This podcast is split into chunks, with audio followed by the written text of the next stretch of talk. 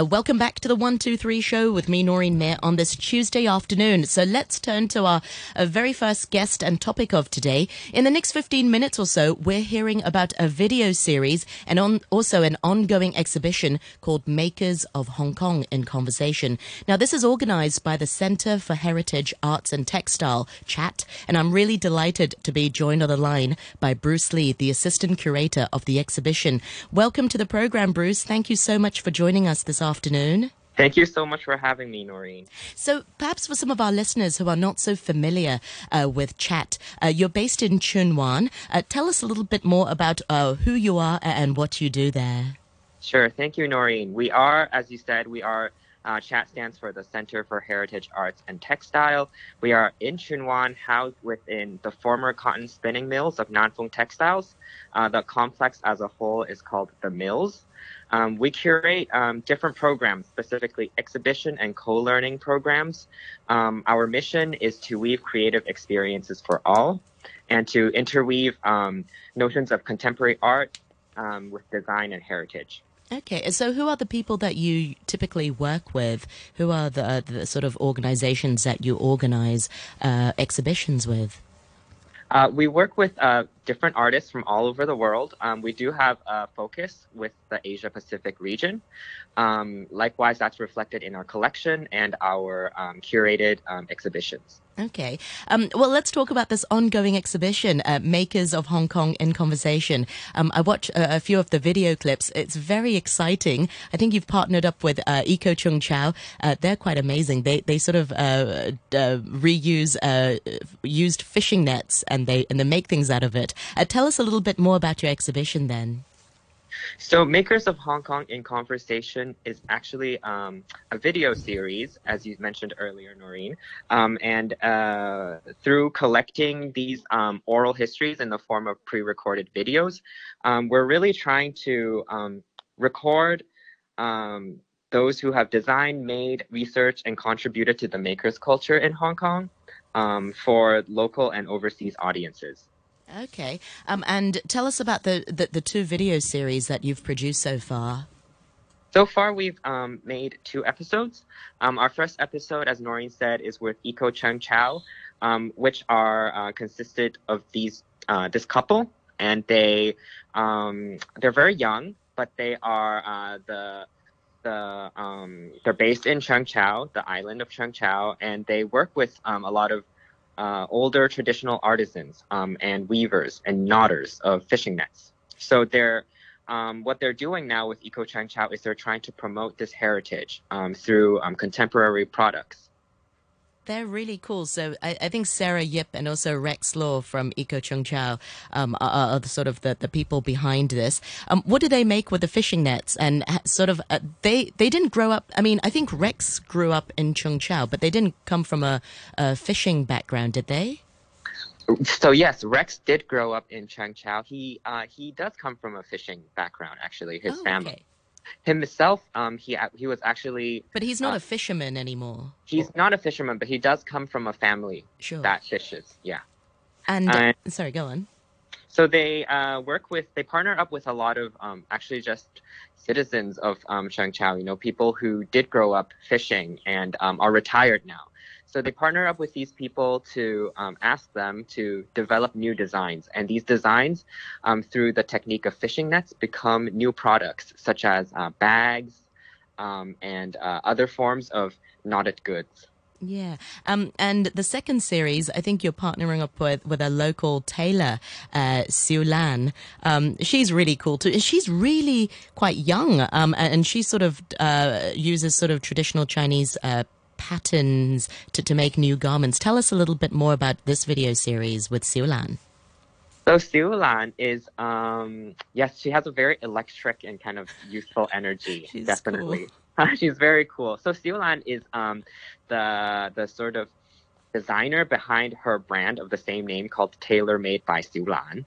Um, and she uh, grew up in mainland China actually, and then came to Hong Kong a few decades ago and started working as um, a factory worker at first in the garment industry.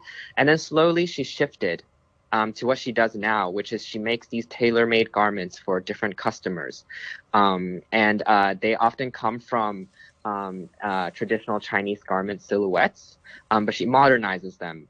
At the same time, she imbues each of these designs with some of her own sort of design philosophy. You know, her philosophy is often centered around the idea of comfort, for example. So um, her garments are all full of charm. Uh, they really reflect her personality, yes. Yeah, they're really stunning and, and really cool. It's sort of, you know, it's traditional, but also uh, modern as well. Um, where did this idea come from? Where did Makers of Hong Kong uh, in Conversation come from? Why did you, de- you decide to uh, make it sort of part video series and part exhibition? Uh, that's a very good question, Noreen. This actually happened quite organically as a result of COVID um, at first. Um, so, as you said, there is an exhibition that accompanies the video series. Um, and uh, when we were closed for maybe the second or third time last year, um, we decided that we did not want the exhibition to go to waste. So, we wanted to find a digital way to promote um, what is on view on site um, to audiences that cannot come to our premises and our venues. Um, and that was kind of how this came about. Originally, we actually had some live video elements, but slowly we've um, developed the current format that we have in which we actually visit these places and studios of production of these makers. Yeah, that's brilliant. Having this sort of hybrid um, event where people can see the exhibition, or if they can't make it, they can also sort of know a little bit more of the stories uh, behind the makers of, of, of these craft. Um, so, what's the process? What's the opening hours right now? So, you're still open. It's still an ongoing exhibition. Can people come and visit uh, the mills at the moment? So people can still come to the mills, but um, as chat, we're um, part of the mills only, and uh, this uh, and at chat, we're actually still currently closed as a gallery. Mm. Um, uh, our current exhibition um, goes until the um, 11th of April with Yin Xiuzhen Sky Patch, which is our seasonal exhibition. Um, but when we do get to open, hopefully soon, um, we will still um, continue with temperature control and crowd control. Um, when we could exactly open, we would like to ask the audience to pay attention to our website and our social media platforms. Great, and we'll also post a link on the Facebook page uh, after this interview um, when when you know more. Um, I'm I'm also interested to know why is it sort of important for the or why do the younger generation uh, like to learn about these traditional trades? Because if you ask about if, if you ask them about it, they may not know a lot about it. But if you ask whether they're interested to, in it, a lot of the times they'll say, "Yeah, we're interested in in old things to do with Hong Kong." Why do you you think that is? So we actually want to reframe that narrative a little bit and think about how this goes beyond the idea of tradition. For example, when we talk to the people of Eco Cheung Chau and then when we talk to Siu Lan, we actually learn of their creative process, which is um, their design philosophy can be quite contemporary. So we want to kind of divorce this idea of craft as this subject of nostalgia and uh, to see how um, you know perhaps the youth watching these videos or this uh, coming to see our exhibitions they'll be inspired to um, develop things in the future and think of these crafts in a more contemporary way. Um, and likewise we also want to really promote this idea of um, learning through making. So um, there is a good portion of these videos that's dedicated to um, technical demonstrations, or there are a lot of snippets of those behind the scenes um, making processes. That's right. I um, in the video that I watch with Sarah and Rex, they actually demonstrate how they collect old fishing nets and then how they weave it and how they tie a new knot, um, uh, make knots and then turn them into bags. That's really quite cool to watch. Yes, yes, they're very. It, it, it that that time when we went to Cheung Chau, um, you can actually feel how the environment of the space influences the people and how they work. You know, they're very laid back, actually. Um, they're just kind of weaving in these little pavilions dotted around the island. Yeah. How did they learn how to? I mean, did they speak to? Because in the video, they sort of you, you sort of interview some um, old fisherman or some some old lady who's making the knots. How did they learn?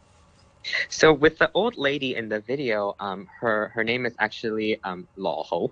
yeah, Ho. Ho. So Lo, Lo Ho uh, actually comes from a fishing family, and she tells us in um, our interviews with her that she learned from her family, and that she would actually have to um, uh, back in the day when they were still out and about fishing, she would have to mend all of these fishing nets for her family while being at sea. It's quite interesting that, you know, through that video, um, I, I, got the impression that Law Ho was, um, you know, she was doing that as uh, for, for a living, but it wasn't the interest to sort of Eh, to, to keep spreading or, or, keep passing it down. Whereas it's the young people who want to learn about these uh, these old skills and, and continue with it. Do you see what I mean? Sometimes the old generation just sort of thinks, oh, well, these skills are going to be lost and, and that's the end of that. But the younger generation sometimes want to preserve these skills and, and learn them. Yes, we actually, um, through talking with um, Sarah and Rex of Eco Cheung Chau, they actually let us know how much they learn through working with um, um, these folks. Um, for example, with Law Ho, she can actually come up with very crazy color combinations that Rex and Sarah would not have expected or would not have thought to be marketable, you know, in some ways. Um, but Law Ho comes up with these crazy things that turn out to be so popular to the public.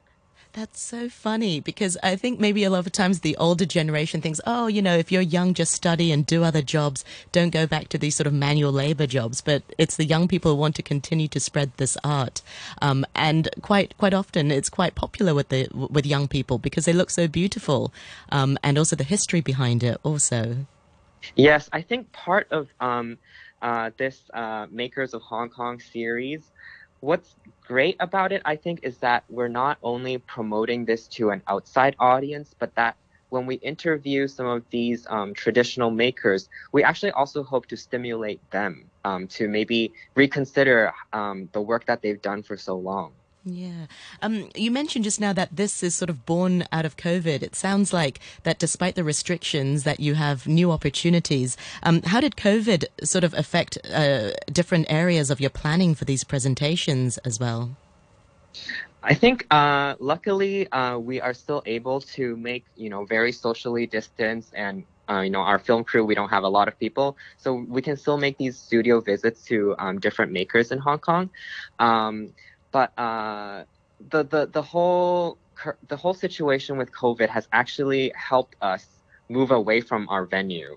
Interestingly, um, with our venue closed, and uh, we're able to explore um, more hidden parts of Hong Kong and uh, these very intimate studio spaces, um, which is kind of um, we feel kind of fortunate in some ways. Um, although uh, although it's it's it's it's an unfortunate situation to begin with. There there's something good that's born out of it. Exactly. And, you know, with the video series, I think people can sort of enjoy it and learn more about these art forms. Um, Bruce, I'm also curious to know, you know, as the assistant curator um, with your team, um, what's the process um, of, of curating this exhibition like? I mean, how, th- there must be a lot of things to include in the exhibition. How do you sort of, um, yeah, talk us through the process of, of curating this exhibi- uh, exhibition? What things did you include and what things did you not include? Uh, so the makers of Hong Kong video series accompanies an exhibition that's called Welcome to Hong Kong Market. Um, and the conception of Welcome to Hong Kong Market is actually quite um, intimate. You know, we work as a whole curatorial team and we come together. Each person um, comes in with their own research. For example, we have nine shelves in this display. And uh, each uh, researcher is delegated to a couple of shelves and we come together with different brainstorming sessions. And uh, we present some of these ideas to our um, advisors for example our textile advisors professionals in the field and they give us feedback. So it's a very um, uh, intimate process again and we exchange a lot of ideas in the way um, it's a it, it, it, follows our spirit you know? It's a co-learning exercise for all of us. Yeah. Well speaking of co-learning i'm sure with with the covid ex- restrictions i don't think there'll be any workshops um, running to, to learn about these things. But had there not been these restrictions would there sort of be workshops for people to learn about weaving these fishnets or maybe garment making?